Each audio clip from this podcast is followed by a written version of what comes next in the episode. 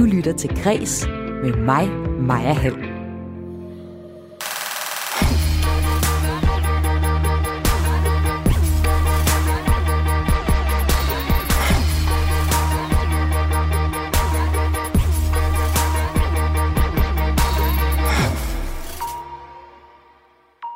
er lige nu en skattejagt i gang i statsministeriet.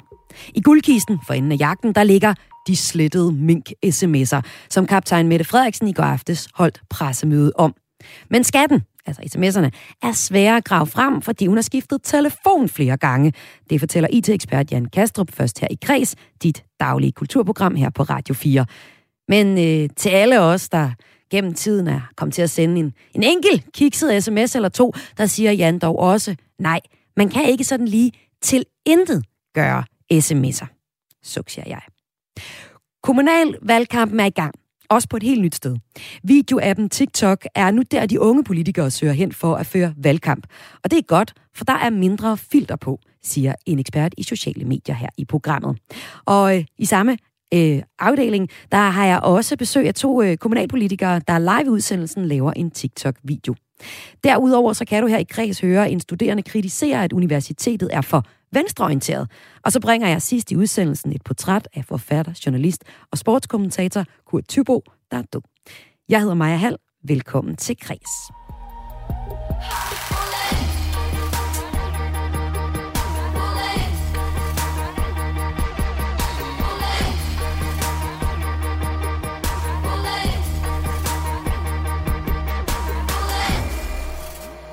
På et pressemøde i går aftes svarede Mette Frederiksen og justitsminister Nick Hækkerup på spørgsmål om de meget omtalte slettede sms'er knyttet til Mink-sagen.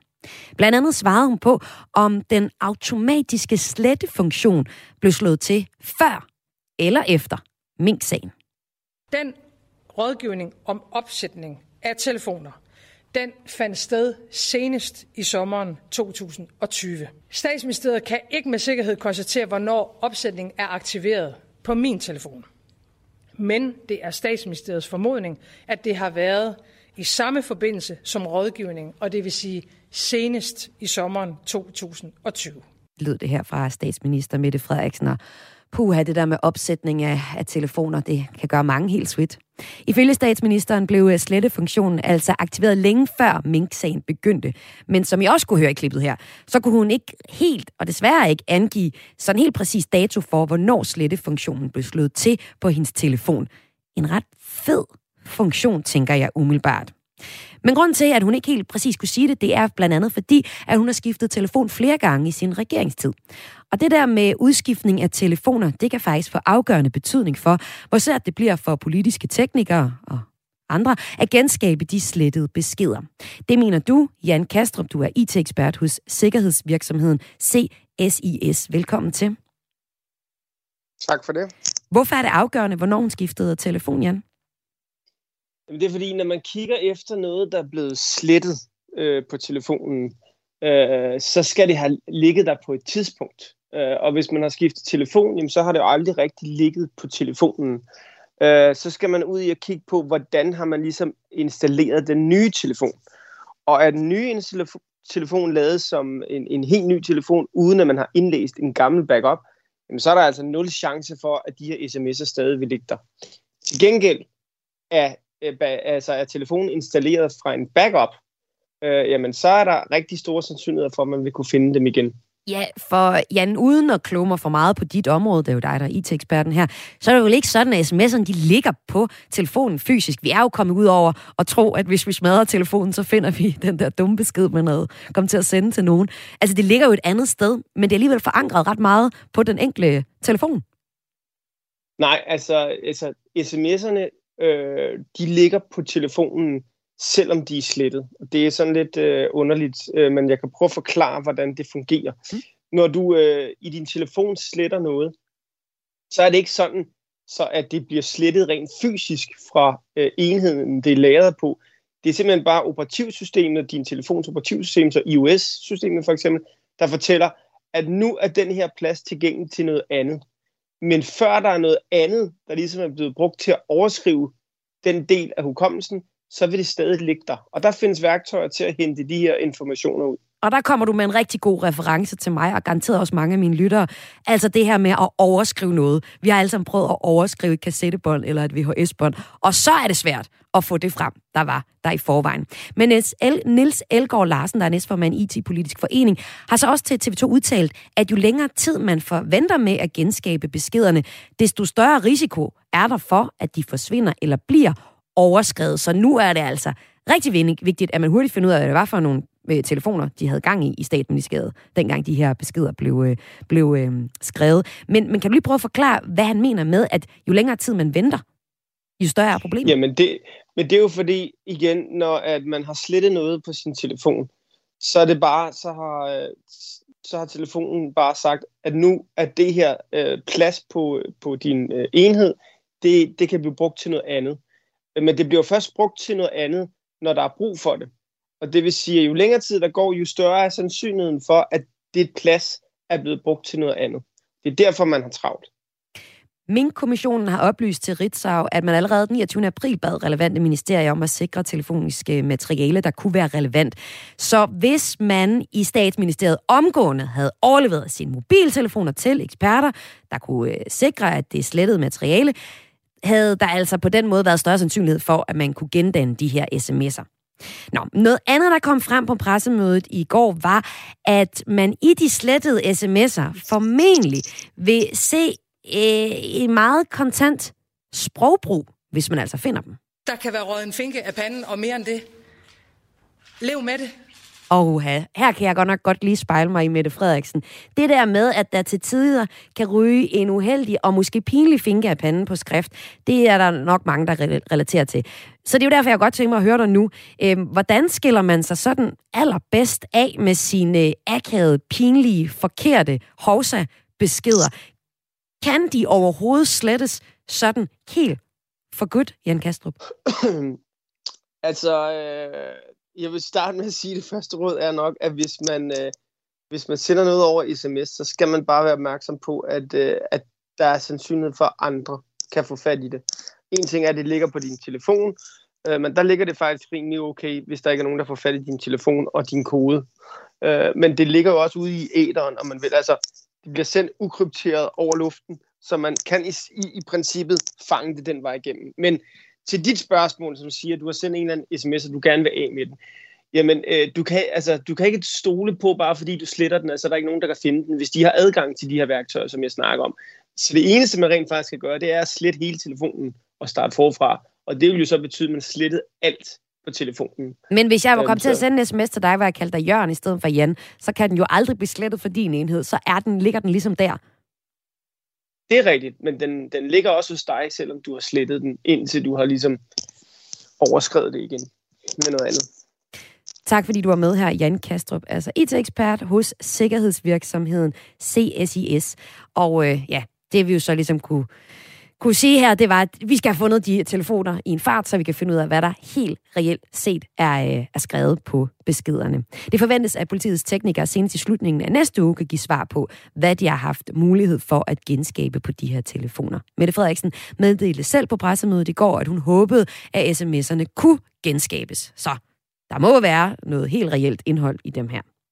Om lidt her i Kreds, de daglige kulturprogram, der skal det handle om, at Aarhus Universitet bliver anklaget for at være for venstreorienteret af en studerende. En øh, tidligere studerende kritiserer undervisningen på dele af humaniora hos Aarhus Universitet for at være for venstreorienteret, og en undersøgelse har faktisk også vist, at undervisere generelt ligger sig til venstre for midten. Øh, farver politisk overbevisning forskningen for meget og undervisningen? Jeg beder lektor på Aarhus Universitet se lidt indad her senere i programmet. Men øh, først skal du møde to kommunalpolitikere. De her to kommunalpolitikere, politikere, de fører valgkamp på TikTok. Og så skal du høre fra en somme-ekspert om, hvorfor det er rigtig fedt, at de gør det. Du lytter til Græs med mig, Maja Hall. I videotjenesten TikTok, der har det indtil nu primært været kendt som et sted, hvor teenager deler deres dansevideoer. Men nu er kommunalpolitikerne også kommet på. Life as a youth politician. Jeg hatar mit liv. Det var øh, lyden af en video fra din konto, Mathias Stockflet Petersen, byrådskandidat for Dansk Folkeparti i Slagelse Kommune. Velkommen til. Jo, tak. Hvorfor øh, hader du dit liv, som man får indtrykket af i den her video? Det gør jeg jo heller ikke. Det er jo ment som en lille spøg, og jeg tror at rigtig mange har genkendt det. Øh, I hvert fald dem, der stiller op selv. At når man skal ud og hænge valgplakater op, når det er meget, meget mørkt ude på Lars Tilskuds mark, øh, og så valgplakaterne falder ned, øh, eller nogle andre ting. Så sådan prøver at gøre det relaterbart, øh, og det var, det var en sjov måde også at have noget selvironi på. Ja, så det er det, der sker i videoen her, det er, du forsøger at hænge valgka- øh, valgplakat op, og så, øh, og så falder den ned. Præcis. Ev, ev. Nå, men du er ikke den eneste, Mathias, der er på TikTok og laver sjove videoer. Ved siden af der står der også Freja Fogdal, byrådskandidat på Frederiksberg for Radikale Venstre. Og du fører valgkamp på din private TikTok-profil. Freja, hvorfor gør du det? Jamen, jeg tror, det var sådan set ikke øh, nødvendigvis en del af min strategi. Jeg har været på TikTok øh, siden den første coronanedlukning, og synes, det er et mega sjovt medie, og øh, så kom der kommunalvalgkamp, og det er jo det, der fylder alt i min hverdag, og så blev det ret nærliggende også at lave noget om det på TikTok. Men TikTok er jo også et medie som mange andre sociale medier, hvor folk de skriver lige, hvad de har lyst til, lige når de vil. Hvordan øh, oplever du øh, folks øh, reaktioner, sådan er direkte til dig på, at du hoppede over på, på TikTok? Altså, jeg synes i hvert fald på TikTok, der synes jeg, at, øh, at kommentarerne er rimelig kras. Ja. Øhm, Hvad skriver og, de? Jamen, de skriver alt muligt. Øh, det kan være sådan noget som... Øh, nu så jeg, jeg har faktisk lige slettet en kommentar med en, der har skrevet til en, der var inde og diskutere min kommentarspor, og hun skulle smutte tilbage i køkkenet. Øh, at øh, en, der skriver, at de lige har hævet 10 øh, kvinders plakater ned, at kvinder ikke hører til i politik, øh, alt muligt. Okay. Nå, hvordan, hvor- hvorfor har du så lyst til at blive ved med at blive på, på TikTok, når det er sådan nogle beskeder, du får? Altså, jeg synes stadig, det er et sjovt medie, og man får jo også rigtig mange positive kommentarer, og så kan man på TikTok nå ekstremt langt ud sammenlignet med, med andre medier. Så kan man sige, så er det jo ikke nødvendigvis kun lige folk, der bor på Frederiksberg, hvor jeg stiller op med jeg når, men man kan virkelig nå bredt ud. Og jeg ved også, øh, Mathias, at øh, du øh, er stiller selvfølgelig op, det er jo ungdomspolitik, øh, eller ungdomspolitiske øh, sted fra DF, at du øh, laver dine videoer til, men jeg ved også, at øh, Dansk Folkeparti, moderpartiet, så at sige, de er ret glade for, at, øh, at I laver noget sjovt der. Hvad siger de sådan helt konkret til det? Altså, vi havde jo faktisk nogle folketingsmedlemmer, der var nogle af de første, der var på TikTok øh, og lavede nogle dansevideoer. Så det er ikke helt fjern for Dansk Folkeparti. Øh, men vi har fået ret gode tilbagemeldinger. Vi når ekstremt langt ud, som øh, Freja også siger. Altså på, på et, under et døgn, så er vi nået ud til 100.000 øh, mennesker, og det er jo meget mere, end vi gør på vores Facebook og Instagram og Twitter. Øh, så det har i hvert fald et kæmpe potentiale, og det er også det, det handler om. Det handler bare ud af at sprede kendskabet til Dansk Folkeparti og Dansk Folkeparti's ungdom så langt ud øh, som muligt. Og Men- så er men- TikTok men I- et ret godt medie. Men I når jo så ud til nogle ret unge mennesker, der tit ikke kan, kan stemme fra jer folk. Hvorfor er du interesseret i at lave øh, videoer til folk under 18?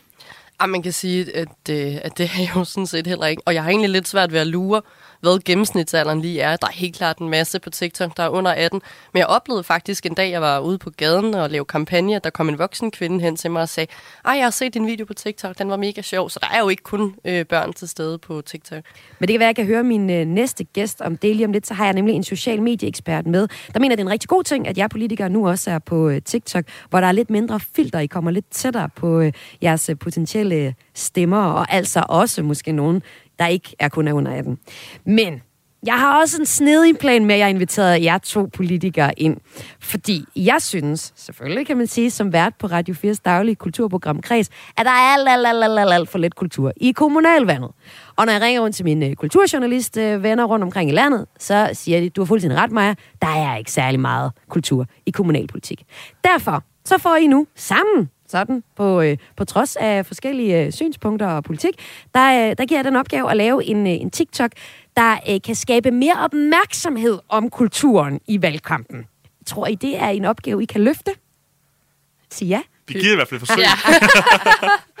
Hvordan, må jeg lige høre at I får lige om lidt fem minutter, hvor jeg taler med vores Zoom-ekspert, øh, til at, at udtænke en, en video. Hvordan formulerer man et politisk budskab på TikTok, sammenlignet med på en valgplakat eller på Facebook? Skal jeg? Ja. Ja, prøv. Okay. Freja. Altså man kan sige, i virkeligheden så, de TikToks, jeg laver, er egentlig ikke så meget sådan politiske budskaber. Det tror jeg sagtens, man kan, men jeg synes i hvert fald, det er en lille smule svært. Jeg tror mere, jeg har lavet sådan nogle lidt sjove øh, bagom, hvor formålet måske også er også bare at vise, politik er ikke kun for gamle nisser, og det er øh, kommunalpolitik heller ikke. Der er faktisk også unge, der engagerer sig. Så Mathias, det bliver noget med at vise, at, de, at I som øh, kommunalpolitikere også er interesseret i kultur måske? Er det måde ja, lidt i, nærvær? I, I hvert fald den grad. Ja. Øh, skabe noget opmærksomhed omkring hvor, øh, os selv og vores parti, så de også kommer ind på andre øh, platforme, øh, så de måske søger på vores navn på, på Google, og så ser nogle øh, læserbreve, eller øh, går ind på Facebook, hvor der er noget mere plads til at skrive nogle kommentarer. Så det handler nok mere om øh, opmærksomheden, øh, altså, at skabe det om ens person, øh, end selve det politiske budskab på selve TikTok. Men jeg tror godt, det kan lade sig gøre, men det er nok lidt sværere, som Freja ja. også øh, kommer til på. men nu giver jeg øh, lige ro. Øh, jeg slukker jeres mikrofoner, og så får I lige fem skarpe minutter. Det, med, det skal man jo hele tiden være som kommunalpolitiker, og i den grad også her i radioen. I får fem skarpe minutter til at finde på øh, en TikTok, og jeg slukker nu, og giver jeg øh, ro og fred til det, og glæder mig til at høre, hvad I så finder på. Og så vender jeg mig over mod min næste gæst. Det er dig, Nadja Nikolajeva. Velkommen til. Nu skal jeg lige have hey. på mikrofonen, sådan der. Du er ejer af Navi Social og social medieekspert. Du mener, det er godt, at øh, de unge politikere kommer på TikTok. Hvorfor er det så vigtigt? Jamen, jeg synes, det er en positiv tendens, fordi TikTok er noget særligt. Altså, TikTok-algoritmen, den er jo meget sådan kredsen med, hvad den kan lide. Og indhold, der er sådan lidt konstrueret, poleret, øh, hvad kan jeg kalde det, Instagram-agtigt, det gider den ikke. Men hvis, øh, hvis TikTok kan mærke, at noget ægte, lidt råt, sådan lidt mindre filter. Lidt kikset? Så er det som om, at Ja, men sådan lidt, jamen bare sådan lidt umiddelbart og fra hoften og lidt, lidt råt. Øh, det indhold kommer ofte bare bredere ud øh, i TikTok. Så det er det, der gør det til sådan et specielt medie. Og hvis man har politiske budskaber i en tone, der er ægte, det er jo det, vi tørster efter. Øh, os borgere, der gerne vil møde vores politikere i øjenhøjde. Ikke? Jamen, Nadia, er den vigtigste valuta ikke også lige nu i 2021 er sådan ægthed og, og nærvær, og at man kan mærke, at, at det er rigtigt, og folk mener det og gør sig umage? Jo, lige præcis. Altså, vi har jo øh, på de andre sociale medier, altså vi kigger på Facebook eller LinkedIn, der er det som om politikerne er blevet meget, meget sådan, øh, sådan en pølsefabrik. ja. Altså, det er det samme opslag, de laver igen og igen. Ikke? Det er den der selfie.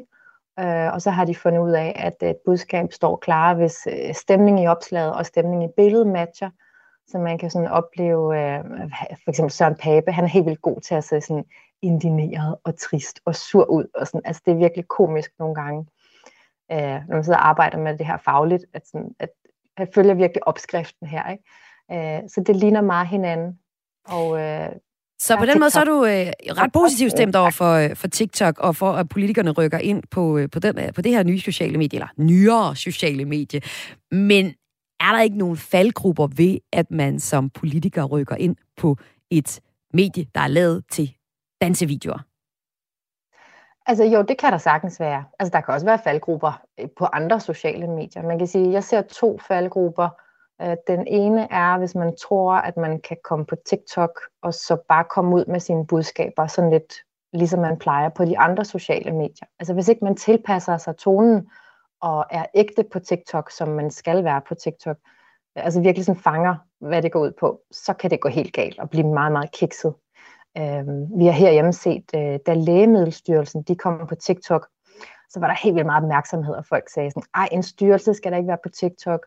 Øh, og de ramte helt ved siden af i starten øh, og lavede sådan en video med direktøren, den daværende direktør, der sad på sådan et kontor, og det var fuldstændig opstillet, og han havde mikrofon på. Det var så tokrummende kikset. Men så sadlede de om efter den feedback, øh, de fik. Og nu har de succes og kommer ud med deres budskaber på den der TikTok-måde, hvor de følger trends og er med på musikken og tager pis på sig selv og laver, hvem vil være millionærquiz ud af corona-oplysningen og er bare totalt egnet altså til at være på TikTok nu. Så, så det er jo et godt eksempel på en, en lykkelig slutning, kan man sige. Ikke? Og øh, Nadia, nu har jeg taget fat i dig i dag, fordi at øh, vi har fundet nogle eksempler på øh, øh, politikere, eller politokkere, som man har lyst, TikTokere, man har lyst til at kalde dem, ikke? Mathias og, øh, og, øh, og Freja her fra henholdsvis øh, Dansk Folkeparti og Radikale Venstre. Men ser du egentlig Øh, det, nu har vi kommunalvalget, nu lige om lidt, så har vi øh, landsvalget, har jeg lyst til at kalde det. Men kan du se, at der, at der er en tendens i, at man begynder at føre valgkamp på øh, TikTok? Jamen, øh, jeg ser øh, helt klart øh, flere og flere politiske partier og organisationer og politikere, der går med ind i samtalen på TikTok. Så jo, det er helt klart en spirende tendens, men jeg vil stadig sige, at den er på spirende niveau. Ja. Øhm, fordi at altså, folk har stadig svært ved at, at finde ud af, hvordan de kommunikerer rigtigt på TikTok. Det er virkelig en kunst. Så jeg har respekt for dem, der kaster sig ud i det og, og prøver det af. Fordi når de lykkes med det, så jeg tror, at de er i øjenhøjde på en måde, der virkelig kan flytte stemmer, fordi man så kan mærke, at det er et ægte menneske, og ikke bare sådan en papfigur, øh, der taler til os. Ikke? Og øh, Nadia, nu skal vi jo vende tilbage til øh, vores øh, to politikere. Jeg har sat på den øh, uretfærdige opgave at finde på et TikTok-opslag her på, øh, på fem minutter. Øhm, noget af det vigtigste, man skal huske, huske, det lyder som om, det er, er nærværet i det, men så også hoppe med på de øh, trends og tendenser, som der er på TikTok, og det vil nok næsten være den største udfordring for politikere, der ellers har øh, overhovedet meget nede i de øh, mærkesager lige nu, for eksempel med, med kommunalvalg, kan jeg forestille mig. Jamen, jeg tror, hvis man er på TikTok og TikTok-bruger, så er man der, øh, altså, skal vi sige, et par timer om dagen i hvert fald. Ikke? Det er sådan noget, jeg, jeg er på TikTok hver aften, inden jeg skal i seng. Det er en forfærdelig dårlig vane, men nu siger jeg det bare, som det er her øh, live i radioen. Jeg kan ikke løbe fra det. Sandheden skal ud. Øh, men så fanger man jo, hvilke sange, der ligesom går igen. Så det handler om at tage en af de populære sange lige nu, og så lave sit eget spin. Altså lige nu øh, er der den her, øh, det her sample med, jeg hader mit liv, hvor man altså laver en TikTok øh, med et øjeblik, der bare er helt vildt kikset, som man er træt af. Og det er jo præcis øh, det, det, som øh, Mathias øh, havde et eksempel på, som vi hørte allerførst. Ja. Jo, og det, det er nemlig et godt eksempel, fordi det er en trend, og det er at tage en aktuel situation, altså det er fuldstændig ægte, og jeg kan sige, at han har gjort det flere gange med den her lyd, øh, og især anden gang, så stikker det af. Det er bare, det er sådan, det skal gøres. Øh, det er der, hvor man træder væk fra den der klassiske, nu skal du høre, hvad min kampagne går ud på, kommunikation og så bliver til en TikTok-samtale i stedet for. Ikke? Nadia Nikolaj Eva, ejer af Navi Social og social medieekspert. Tak for øh, vores øh, TikTok-samtale her. og nu tænder jeg for vores øh, to politikere, som øh, har været i gang med at finde på noget helt genialt til TikTok. Mm. Ja, mm, I er klar, det er godt. Vi øh, har altså Politiktokkerne Mathias Stockflet Petersen, byrådskandidat i Slagelse Kommune fra DF, og Freja Fogdal, byrådskandidat for Radikale Venstre på Frederiksberg. Og I fik til opgave at idéudvikle en TikTok, der skal få kulturen på dagsordenen i kommunalvalgkampen. Noget, jeg selvfølgelig har fundet på som, øh, som øh, kulturjournalist her på Radio 4. Lad mig høre, øh, Freja, hvad, hvad var det fedeste, I fandt frem til her de sidste fem minutter? Jamen, vi har faktisk øh, optaget en TikTok ja. øh, her i, ja. i studiet. Og, øh, og vi har valgt, øh, det kan være, at jeg lige skal forklare den, i stedet for at spille den. Øh, vi har valgt den sound, hvor at, øh, at der er en, der siger, How am I supposed to live, love, love in these conditions? Og, øh, og så tænker vi, at en tekst til det kunne være noget, eller når kommunen ikke vil prioritere kulturen. Mm. Og hvordan sætter I så det op? Jamen, så er det sådan set bare os, der står og, og kigger, og så, øh, så, så mimer vi ligesom til den tekst, der er på sounden. Kan I spille sounden, bare så vi får et indtryk øh, af den? Ja, det kan vi lige prøve her. Bare sæt den op til mikrofonen, så kan vi høre det. How am I supposed to live, laugh, love in these conditions? Og hvad var det så teksten skulle være? Det kunne være noget med at sige, at øh, når kommunen ikke prioriterer kulturen, eller så kunne man skrive, øh, kulturen er også kernevelfærd, hvis man skal prøve at provokere lidt mere. Øh, så have sådan en lille provokerende tekst, der lige tænker, der får, får de små grå øh, til at reflektere over, at øh, kulturen er en ret stor bærende del, øh, også øh, på de kommunale budgetter. Øh, ja. Fedt. Og hvordan var det at øh, gå til opgaven? Var det nemt nok at, at få, øh, få en idé til, øh, til det her nu? Det her lidt det tørre emne, at kulturen skal ind i kommunalpolitik?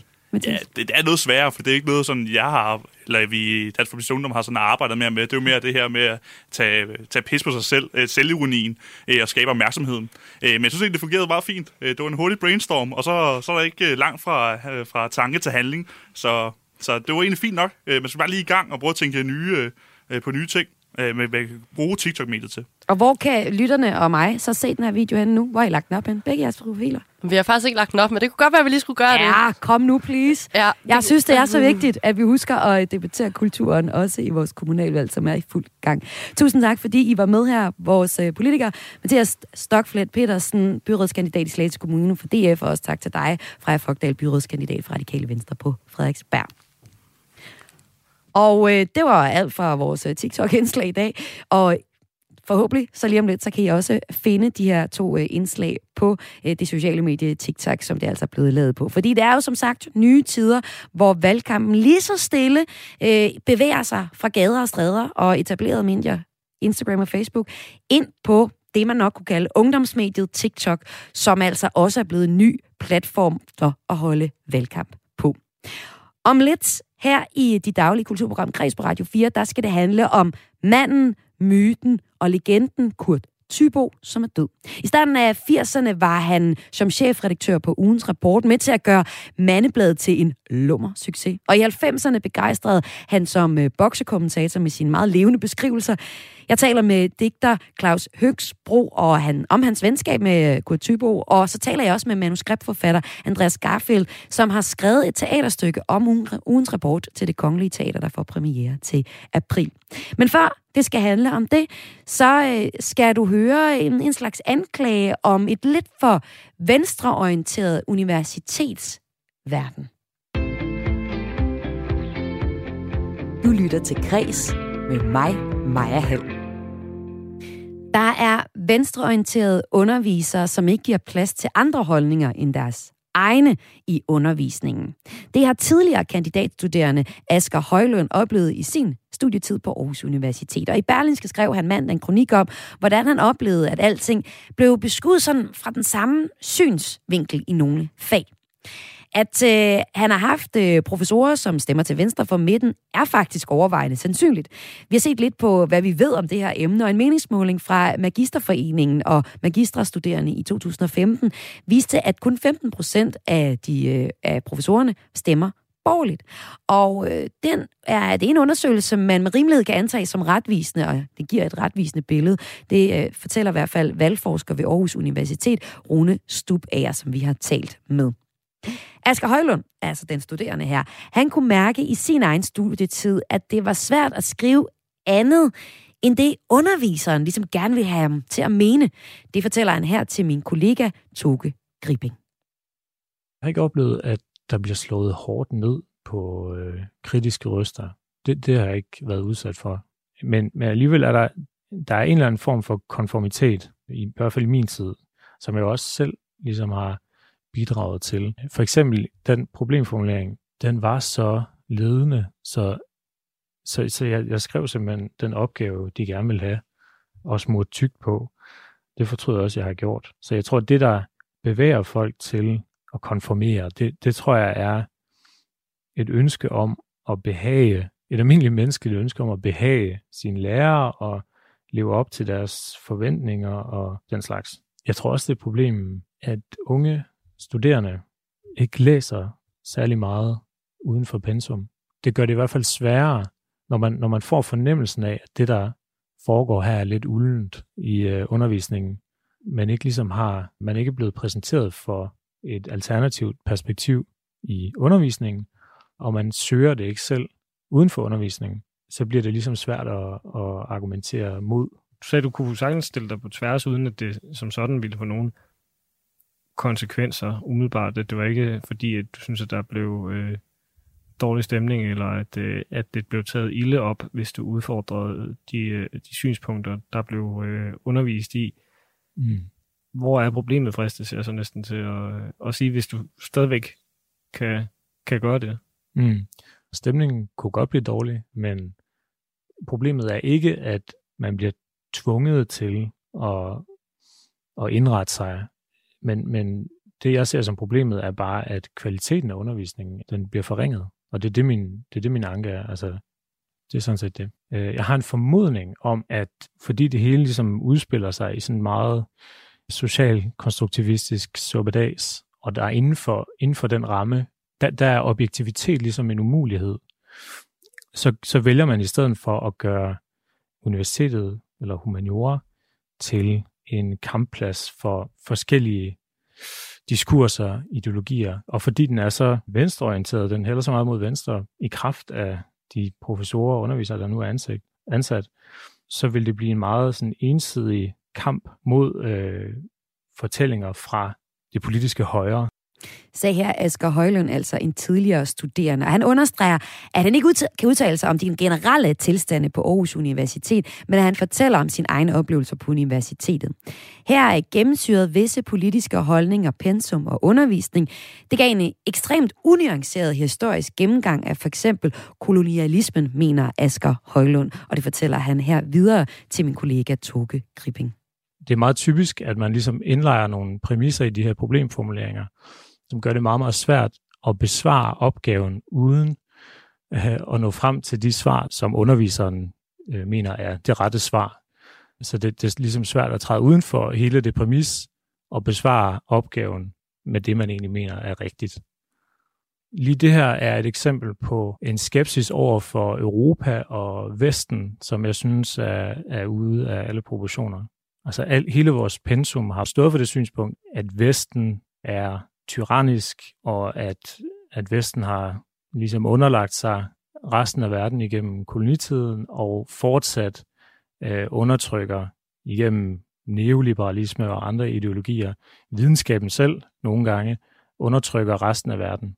Jeg mener helt sikkert, at, at der er visse sandheder i de påstande. Jeg mener bestemt, at det er historisk korrekt, at Europa underlagde sig øh, og udnyttede Afrika, Asien og Sydamerika.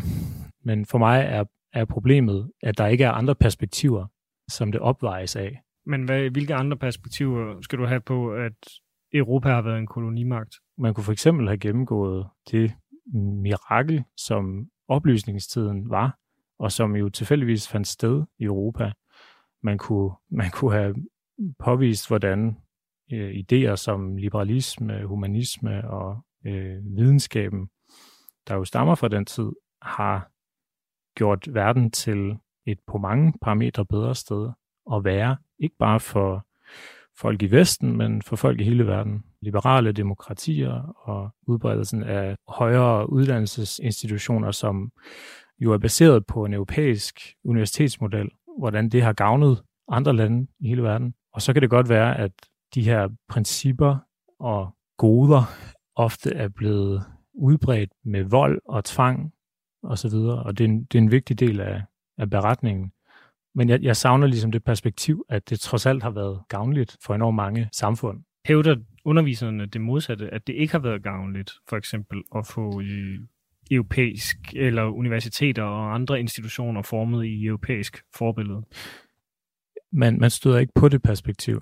Det er det, der er problemet. Altså problemet er, at der er et alt dominerende perspektiv, der siger, at Europas rolle i verden har været at udnytte dem, ja, udsulte dem for ressourcer osv. Og, og det er den eneste korrekte historie, implicit, fordi det er den eneste historie, vi bliver fremlagt. Hvis de mener, at de underviser i sandheden, så er der vel heller ikke plads til en alternativ funderet sandhed. Man kan sige, at problemet er, at der er en så kraftig politisk hældning mod venstre på øh, mit fakultet. Og det betyder, at der kan sidde en hel masse og tænke, der måske har meget samme holdning, og som jo i god tro mener, at de, de står ligesom for sandheden. Men fordi der ikke er alternative stemmer, der er ikke alternative perspektiver eller så videre, så, så bliver det den sandhed jo altså aldrig udfordret. Jeg vil, jeg vil jo i hvert fald argumentere for, at der skal være større holdningsdiversitet på universitetet, så kan de studerende selv vurdere for dem selv, hvad de mener er rigtigt. Hvis endemålet er sandheden, hvad skal man så bruge holdningsdiversitet til?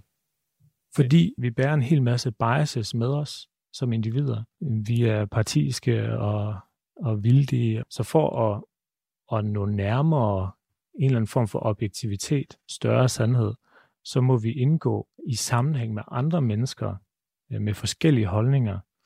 Det er den mangfoldighed af perspektiver, som jeg har savnet på øh, universitetet. Jeg ønsker måske, at man gør sig lidt mere umage med at søge politisk neutralitet, og så, så øh, at der er lidt større holdningsdiversitet repræsenteret. Og det synes du, at Aarhus Universitet har været for dårligt til, der hvor du har... Der hvor jeg har været øh, i min tid på, ja, på humaniora på Aarhus Universitet. sagde her Asger Højlund, der har skrevet en kronik i Berlingske, hvor han kommer med flere eksempler på øh, det, han mener er ideologisk præget undervisning, og helt konkret mener han, at undervisningen på Aarhus Universitet, i hvert fald den, han har fulgt på humaniora, har været for venstredrejet. Og min næste gæst, det er en af dem, der bliver nævnt i den her kronik. Nils Bremnes, velkommen til. Tak skal du have. Du er lektor i historie på Aarhus Universitet. Og for nu at tage et helt konkret eksempel først. Et af de eksempler, som øh, bliver nævnt, det er, at en af undervisen, underviserne mente, sågar bliver der skrevet, at det at tale om forskelle mellem etniske og kulturelle befolkningsgrupper var et udtryk for racisme. Det var forskelle mellem europæere og asiater i en epidemi af byllepest. Lad mig høre allerførst. Var det ideologisk ladet, at du kaldte det racisme at tale om forskelle på asiater og europæere? Nu skal du kigge ind af, Niels. ja, jeg tror lige først, jeg skal have lov til at sige, at jeg har undervist Asger i alt to gange tre timer i de seks år, han har været på Aarhus Universitet. Øh, så jeg kender ikke øh, hele hans forløb og de øh, studieprogrammer, han har været med i, så jeg er relativt perifer. Men fordi han jo er så elskværdig at nævne en time, jeg har haft med ham øh, i sin kronik, så, øh, så synes jeg, det er passende, at jeg, at, at jeg svarer på det. Og jeg vil sige, at, at, at øh, jeg ser jo min undervisning beskrevet i den der kronik i Berlingske som udtryk for, han bruger udtrykket en kuriøs fagniche og, og, og, og sådan nogle sådan, sådan et meget e-, esoterisk øh, synspunkt. Og der vil jeg sige, at den, den time, jeg havde med ham, gik ud på at vise, hvordan øh, øh, udbrud af pest i øh, i hvert fald i Cape Town og i San Francisco, og jeg kan ikke huske, fordi det er halvandet år siden, vi har haft den der time, men nogle gange underviser jeg også i, i, i Bombay, øh, pestudbuddet i Bombay, øh, vise, hvordan, øh, især i Cape Town og San Francisco, hvordan øh, pestudbruddet forstærker nogle allerede racistiske øh, verdensbilleder, der findes de to steder.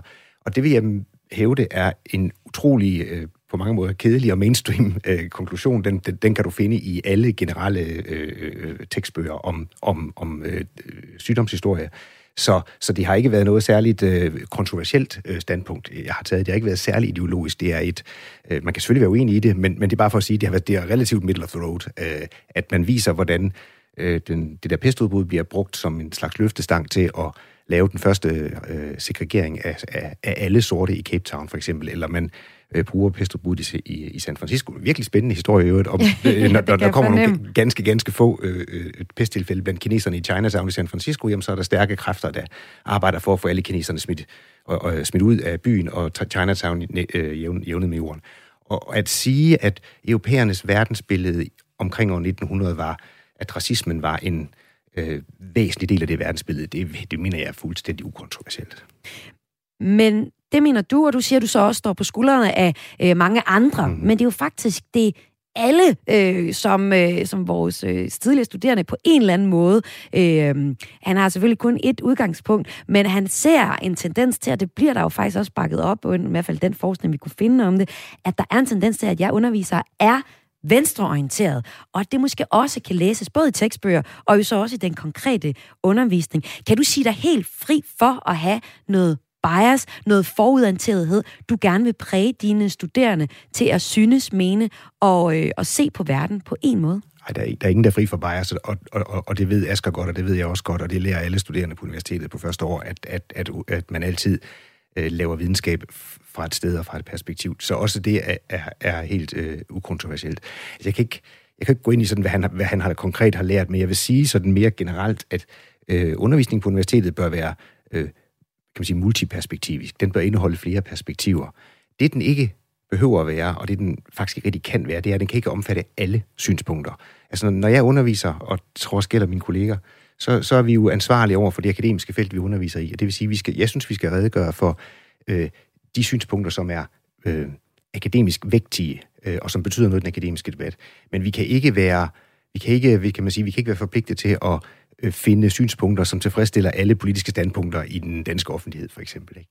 Nu, øh, nu... Men det er måske også bare nogle modsynspunkter, ja. som vores studerende savner ja. her. Ja. Gør det indtryk på dig, at han efterspørger som øh, studerende, at der ligesom både bliver præsenteret måske ja, i middle of the road, den gængse opfattelse mm-hmm. i forskningen, men måske også kommer med nogle af dem, der står lidt ved siden af og siger, der kan også være andre sandheder. Så jeg håber sandelig, at han har, han har stødt på, øh, og det tror jeg også, han har. Altså, jeg tror, han har stødt på flere øh, perspektiver. Men gør det indtryk på dig, at, at der er alligevel en, der, der føler, at der er behov for at skrive en kronik om det her, at sætte fokus på det? Ja, det gør indtryk. Øh, det, skal det, det, det, det bør det altid gøre. Ja. Øh, jeg vil så sige, at det er ikke mit indtryk, at uh, Askers uh, synspunkt er særlig udbredt blandt vores studerende. Altså, det kan også være, at der er mange venstreorienterede studerende på Det kan sagtens være, men, men, men i kronikken skriver han, at han mener det, er, fordi de er bange for at stå frem og så videre. Ja. Det, kan, altså, det kunne jo også være, fordi de egentlig var relativt tilfredse med den undervisning, de fik. Ja. Men jeg vil sige, at, at altså, nu hørte vi også her i indslaget, og det kan man også, synes jeg, læse i kronikken, at, at Asger vil gerne have nogle, nogle synspunkter, som er sådan mere positive over for kolonialismen og ikke så negativ over for Europa. Jeg vil, bare, jeg vil sige, jeg underviser selv i kolonialisme. Det er meget, meget svært at finde i dag øh, moderne akademiske tekster, der synes, at, at kolonialismen var en god ting, og som lægger vægt på de gode ting, som kolonialismen øh, kunne have gjort. Det er jo det samme, hvis du tager et kursus i moderne europæisk historie, så finder du heller ikke mange tekster, der synes, at de totalitære regimer i mellemkrigstiden eller i efterkrigstidens Østeuropa var gode. Altså, det kan godt være, at der var nogen, der synes, at det synspunkt også skulle frem, men vi kan faktisk ikke finde væsentlige akademiske tekster om det, fordi det synspunkt, det, det, det har ikke nogen betydning i det felt, som, som jeg synes, vi skal være lojal overfor. Men det Asger øh, kommer med her som, som studerende på, øh, på blandt andet øh, en af dine hold har fuld, det er, at han savner nogle nuancer. Det er måske ikke den sort-hvide opdeling Nej. af det, som du Nej. gerne vil, vil over i, at Nej. der er nogen, der kunne synes, Nej. at kolonialismen var helt fantastisk, eller det totalitære, totalitære øh, styre rundt omkring. Men han savner nogle, nyske, øh, nogle, nogle perspektiver på det. Når vi nu øh, har inviteret dig ind her, og øh, du har læst øh, Askers øh, pointer, får det dig til at ændre noget fremadrettet, når du skal tilrettelægge undervisning, eller i hvert fald tage samtalen med dine kollegaer? Det, det, er, faktisk, øh, det er faktisk utroligt sjovt, øh, at, at han nævner, at han godt kunne tænke sig at have et kursus, der øh, i stedet for at, skal vi sige, øh, øh blame Vesten for kolonialismens urimeligheder osv., øh, kigger på, hvordan det kan være, at det var øh, Vesten, Europa, der tog det her store tierspring frem i, øh, med den industrielle revolution omkring år 1800, og blev til den verdensdominerende magt og med imperier og koloni, kolonier osv. Øh, jeg har faktisk en kursus. Jeg underviser i det. Jeg har undervist i det flere gange. Ja, der. altså, Asger skulle bare have læst historie i stedet for, fordi så ville han have fået lige præcis det kursus, han gerne ville have. Nu har han valgt et, et, et, et, en kandidatuddannelse, der hedder Globale Områdestudier, som har en stor vægt af områder uden for Europa. Hmm. Og derfor synes jeg måske ikke, det er så mærkeligt, at man ikke studerer oplysningstiden i Europa i et, øh, hvad hedder det, i, i et kursus, hvor øh, de studerende jo også sidder og har sproglige kompetencer i japansk og kinesisk og brasiliansk og i hindi. Så, så for lige at opsummere her, det gør indtryk på dig, men du kommer ikke til at ændre noget altså, jeg, efter det her? Jeg mener, at jeg lever fuldt op til, og det mener jeg, at mine kolleger gør også, fuldt op til den der, øh, øh hvad hedder det, øh, for, commitment til øh, at være øh, øh, flere perspektivisk i undervisningen. Men det er klart, at vi vi kan ikke, hvad skal man sige, vi kan ikke omfavne alle mulige synspunkter i vores undervisning. Det, er ikke, det kan man ikke. Tak fordi du var her. Niels Remnes, altså lektor i historie ved Aarhus Universitet. Du lytter til Græs med mig, Maja Hall. Måske husker du hans reportager fra Mandebladet Ugens Rapport. Måske genkender du ham som hurtigt snakkende boksekommentator, der blandede både dansk og engelsk og skabte sit helt eget udtryk. Journalisten Kurt Thybo døde i går efter kort tids sygdom. Og netop døden, det talte han faktisk med Radio 4 om tidligere i år. Når jeg dør, selvfølgelig, så går jeg ind i øh, et eller andet sted, hvor der er plads, så jeg kan sætte mig ned og vente på næste tur, næste sted, næste liv i et andet univers. Mm. So I don't die. I just walk out. Mm. And then I'm still looking for a good job out there. Kurt Tybo var kendt for hårdslående beskrivelser af boksekampe og hæsblæsende reportager i Mandebladet Ugens Rapport. Den kultur, der herskede på bladet i 80'erne, taler jeg om lidt med en manuskriptforfatter på et øh, uh, kommende teaterstykke om netop Ugens Rapport om.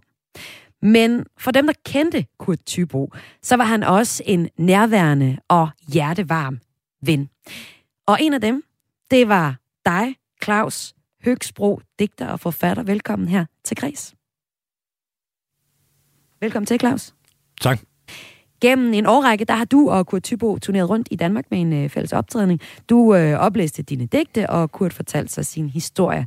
Hvordan var det at rejse rundt med Kurt? Jamen, øh, det var jo fantastisk. Altså, øh, nu, nu snakker vi om, at vi har mistet Kurt Tybo, og han er jo et fænomen i Danmark, men det er jo også en en ven, man har mistet. Han mangler jo i verden. Han var en, øh, en ener, og det var han også, når man turnerede med ham. Det var jo helt fantastisk. Både at lære noget, men også at han lyttede og lærte. Så vi, øh, ja, som alle andre venskaber og, samarbejder, så udviklede det sig jo over en årrække. Det var jo, ja, fantastisk. Og øh, hvilken betydning havde han for dig som, som ven, helt personligt set? Jamen altså, det, øh, det som jeg synes, Kurt stod for, var jo et, en, et hjertevarm, nærværende person. Jeg elskede øh, at snakke med ham og grine med ham, om det var, når man ringede sammen, eller e-mails, eller så videre. Han var et... Øh, et unikum. Der var kun én Kurt Thybo, og det var også det, der skilte vandene. Det tror jeg også, det var, når man hørte ham. Enten kunne man lide det, han lavede, ellers kunne man ikke. Men når man havde ham som person, så var han jo et virkelig behageligt, rart menneske, og øh, både at optræde med, men også at sludre med i de sene timer på, ja. ud på natten. Jamen det her med, at han delte vandene, var det noget, I talte om? Jamen, jeg tror, øh, det som måske ført meget kort sammen er, at øh, vi er dem, vi er. Øh, jeg er 40 år yngre end ham, øh, men vi mødte hinanden, og jeg tror, man fik en øjenkontakt og kunne genkende øh, sig selv i hinanden. Og øh, jeg synes, hvis man opfører sig ordentligt, så kan man være øh, den, man vil være, og det synes jeg, Kurt var og stod for. Så øh, ja, jeg tror, der var noget genkendelse i, i os. Du, du kunne spejle dig i uh, Kurt på en eller anden måde? Ja, det samme med ham. Altså, hvis vi ikke havde haft det venskab, der var på lige fod, altså gensidig respekt, så kunne vi jo ikke have været venner, og så kunne vi ikke have arbejdet sammen. Det var jo det, der var det smukke. Det var jo ikke mig, der var, øh, selvom jeg var 40 år yngre, det var ikke mig, der var den unge, nu skal jeg lære dig noget, øh, som Kurt var. Kurt var, Kurt, det, vi var, vi var ligeværdige. Øh, vi snakkede om digte, det er det, jeg lever af det ville han gerne blive bedre til, så det, det arbejder vi med. Vi snakkede om øh, mikrofonteknikker, det var han jo ikke så god til, så det var noget, vi arbejdede med, øh, selvom jeg var 40 år yngre og sagde til ham allerede for første gang, jeg mødte ham, jamen altså, du skal vide, du har altid været Kurt Tybo for mig, så det, det var bare ligesom for at få det ud af verden, og så er det jo bare vokset øh, derfra alle de år, vi, vi havde. Hvad mener du med, at han altid vil være Kurt Tybo for dig? Jamen, han var øh, som, øh, hvad skulle jeg sige, som man ikke laver dem mere. Øh, ja. Kompromilløs og øh, havde drive, og øh, det var, øh, ja, altså på godt og ondt, der er nogen, der måske vil sige, at ugens rapport ikke var øh, det bedste, osv., osv., osv., men øh, Kurt fik ting til at ske. Kurt var øh, oppe i et tempo og med en energi og drive og en kærlighed til alfabet og sprog, som jeg deler, og det var det, vi, øh, vi mødtes over. Og du mener også, at uden ham, så bliver det helt lidt mere øh, kedeligt? Der vi kommer til at mangle nogle farver? Vi mangler en farve på paletten. Vi ja. mangler en type som ham, der, øh, der tør bruge sig selv, være sig selv, uden at det handler om, at man skal have følgere eller alt muligt på Instagram eller TikTok-videoer, men som bare er øh, i ordets bedste forstand original, en fantast. Øh, og det, dem laver man ikke særlig mange mere, så ja, jeg, jeg vil savne ham. Men, men Claus, er det ikke fordi, at, at originaler ser anderledes øh, ud nu om dagen? Nu har jeg lige haft to øh, kommunalpolitikere, det er sjældent nogen, man kalder originaler, om nogle gange gør man, øh, som, har været, som fortæller mig at være på, på TikTok i dagens øh, program. Øh, er Kurt ikke derude et eller andet sted, hvis man kigger efter i nogle andre? Det svært for mig at sige lige nu, øh, så tæt på, at man mister ham. Ja. Men øh, jeg tror, det, det handler om, var at kigge ud af dengang, også med min opvækst, men også ja. Kurt, der var 40 år eller mig. Man kiggede ud af alle billeder, billeder man tog, tog man ud af. Man kiggede ud i verden med nysgerrig, og nu er meget af det vendt ind af. Nu tager man selfies eller kigger ind af. Det synes jeg er en stor forskel i verden. Altså, at man tog ud i verden med nysgerrighed, kiggede på det, skrev om det, som Kurt også gjorde. Kiggede ja. ud på verden, skrev om verden, tog billeder af verden. Hvor nu, øh, nu tager folk ud i verden for at placere sig selv, altså forstår man ret, med et mm. kamera op i næsen på sig ja, selv og kigge ja, på verden. Ja. Claus øh, Høgsbro øh, til sidst er digter og forfatter, og altså også en god ven af Kurt Tybo, som øh, gik bort, og det hørte vi om i går.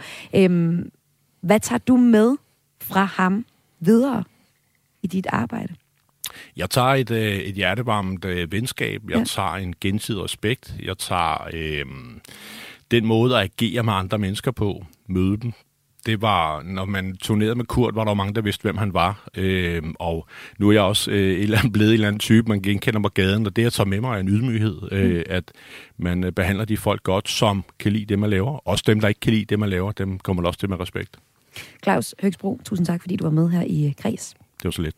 Altså, digter og forfatter og også ven af Kurt Thybo. Og så vil jeg byde velkommen til øh, også min næste gæst og sidste gæst her i uh, Kreds i dag. Velkommen til, Andreas Garfield. Tak for det.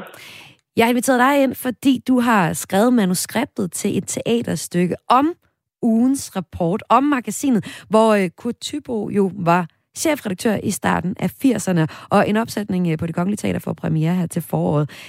Prøv lige at fortælle mig, hvad var det for en kultur, der herskede på ugens rapport, da Kurt Tybo var chefredaktør, som I har med i, i teaterstykket her?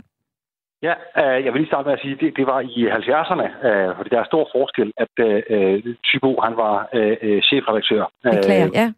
Ja, øh, og, og det var jo en helt anden tid. Altså ikke bare for os nu, men også øh, tiden, øh, de to forskellige årtier, 70'erne og 80'erne. Mm, klart. Øh, det, det, det, som jeg har øh, kunne, kunne øh, finde frem til og har forsøgt at portrættere, det er, øh, hvad hedder det, for det første, så var der jo en helt anden øh, kultur øh, på arbejdspladsen. Øh, også drukkultur øh, eller drikkekultur. Øh, og, og på ugens rapport, der, der, der var det, øh, hvad hedder det, øh, det var nok lidt, lidt vildere, end, end man er vant til. over på andre øh, blade, øh, der stod simpelthen et øh, fadelsanker på, på kontoret. Øh, og så gik det simpelthen ud på, at, at øh, ja, det, at, at øh, komme så langt øh, ud, så, altså som øh, øh, det også tidligere blev sagt, kom ud i verden, mm. bruge sig selv, øh, new journalism, gonzo-journalistik, at placere sig selv i eventyret og berette om det. Øh, fordi det var jo altså i, i en tid før øh, internettet, og med kun en kanal eller to, øh, øh, svenske eller en tysk. Så, så det, var, det var for det kæmpe store udland, at der kom de her reportager, øh, sportsreportager, krimireportager, eventyrreportager. Og det, øh, det var det, som, som øh, øh, hvad hedder det, øh, som Kurt han, han øh, så som, som det øh, allerfineste ved rapport, og betragtede det og jo altså som, som værende et, øh, et blad med, med øh, store, øh, øh, vigtige journalistiske historier.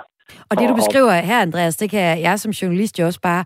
Åh, det, er jo det, det er jo det sejeste ved journalistikken, det med at komme ud og møde sine, sine kilder og opdyrke historierne og mærke miljøerne og, og viderefortælle dem fra det, man selv har, har oplevet. Men det, du beskriver, der hører jeg jo egentlig også lidt, at det er et fadelsanker på, øh, på redaktionen. Det lyder også som en øh, noget hård kultur, der også har været på ugens rapport. Det øh, er der ikke nogen tvivl om. Altså, det, det var... Øh, altså, vi, vi kender jo alle sammen til klichéen om, om øh, journalisten, der, der, der fiser rundt med en flaske whisky i, i sin, ja. sammen med skrivemaskinen. Øh, men jeg tror virkelig, øh, fordi at det også var en, en, en ret bestemt type øh, mennesker, der arbejdede på den redaktion, og fordi at de skulle simpelthen holde deres deadline uge efter uge, 52 øh, uger om året, øh, og holde det, det vanvittige tempo, de havde. Øh, og hvert nummer, altså du er ikke, du er ikke bedre end det sidste nummer, mm. øh, og oplæstallene øh, skulle blive ved med at stige. Så det krævede en enorm, hvad hedder det, øh, altså øh, mængde arbejde og pres, øh, og øh, Altså, derfor er det slet ikke så, så øh, ualmindeligt, at man jo for at kunne holde presset ud, jamen så drikker man det ekstra, så ryger man det de ekstra små, ja, ja. så bliver man hængende det så længe ekstra ude om natten. Og Andreas øh, Gaffel, jeg skal også lige nå at høre dig øh, kort her til, til sidst her i kreds. Øhm, nu har vi jo lige fået beskrevet øh, Kurt Tybo som en også meget hjertevarm ven, og man også kendte ham personligt. Hvordan var han som chefredaktør for sin ansatte? Altså, det er klart, øh, øh, nu, nu har jeg jo øh, øh, digtet, en, eller taget udgangspunkt, lavet mig inspirere ja, ja. Øh, af de samtaler, jeg har haft med, med, med Kurt. Øh, det, jeg har forsøgt at, at, at, at give et, et billede af, det er en, der, der kræver meget af sine ansatte, men aldrig mere, end han øh, kræver sig selv. Øh, så så han, han, han er indpisker, og han hvad hedder det, opmuntrer dem til at, at, at gå de ekstra øh, skridt, øh, og så øh, et utroligt øh, hjertevarmt øh, øh, næsten faderligt øh, forhold til dem. Øh, altså, øh, og, og der, der er der jo historier om, at når, når der var nogen, der havde været alt for, for, øh, for længe ude i tårne og været på, på en tre-dages struktur, så kunne de komme hjem til ham, og det gjorde de også. Og altså hjem i privaten? De, hjem i privaten. Mm. Hjem og få et måltid mad og et bad og en varm seng at sove i. Øh, og, og, og så ind på redaktionen igen. Øh, så han har, han har virkelig været øh, et, et, et, et rummeligt menneske, øh, og, og, en, og en meget, meget øh, god chef, men, men igen også øh, en, der så øh, krævede øh, det af, af sine ansatte, øh, som han vidste, at de kunne levere. Andreas øh, Garfield, tusind tak, fordi du var med her i Kreds. Til tak. Til altså at tegne også et øh, fagligt portræt af Kurt Thybo, som netop er død. Og øh, det, Andreas kunne fortælle om, det er i samtale. Vi har haft forskellige samtaler med, med Kurt, og øh, det er det, der så bliver til et teaterstykke, der har premiere til foråret på det kongelige teater.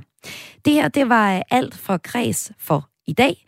Eh, programmet det har været omkring eh, både de slettede sms'er, om man nu egentlig kan slette sms'er. Vi har også fortalt om, at de unge kommunalpolitikere er kommet på TikTok, og der har været en anklage om, at universiteterne er blevet for røde. Der har vi fået en, en lektor selv til at se lidt af, og han mener altså, at han lever op til det, han skal som øh, lektor. Det har været Kreds dit daglige kulturprogram i dag, tilrettelagt af Laura Lind Duholm, Tjelle Vejrup og Søren Berggren Toft. Og øh, Kreds, det er tilbage igen i morgen med mig som vært. Jeg er taget på Bogforum, hvor jeg interviewer øh, en forfatter om øh, det, kunsten at stjæle. Det hedder Stjæl som en kunstner. Det er altså i morgen live fra Bogforum i øh, København, hvor du kan komme ind og se programmet live.